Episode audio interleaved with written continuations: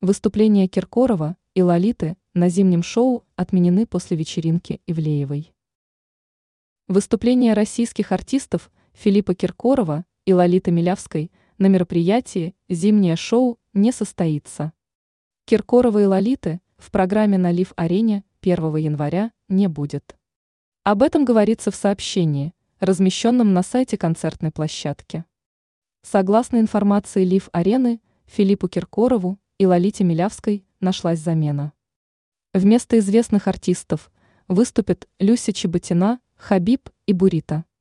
Организаторы мероприятия отмечают, что выступления Димы Билана, Лады Дэнс и Дмитрия Маликова не исключены из программы. Запреты выступлений Лолиты и Киркорова. Отмены артистов последовали после 21 декабря, когда Лолита Милявская и Филипп Киркоров засветились в откровенно дерзких нарядах на вечеринке, организованной блогером Анастасией Ивлеевой в московском клубе «Мотобор». Гости вечера заявились на мероприятие согласно дресс-коду «почти голые».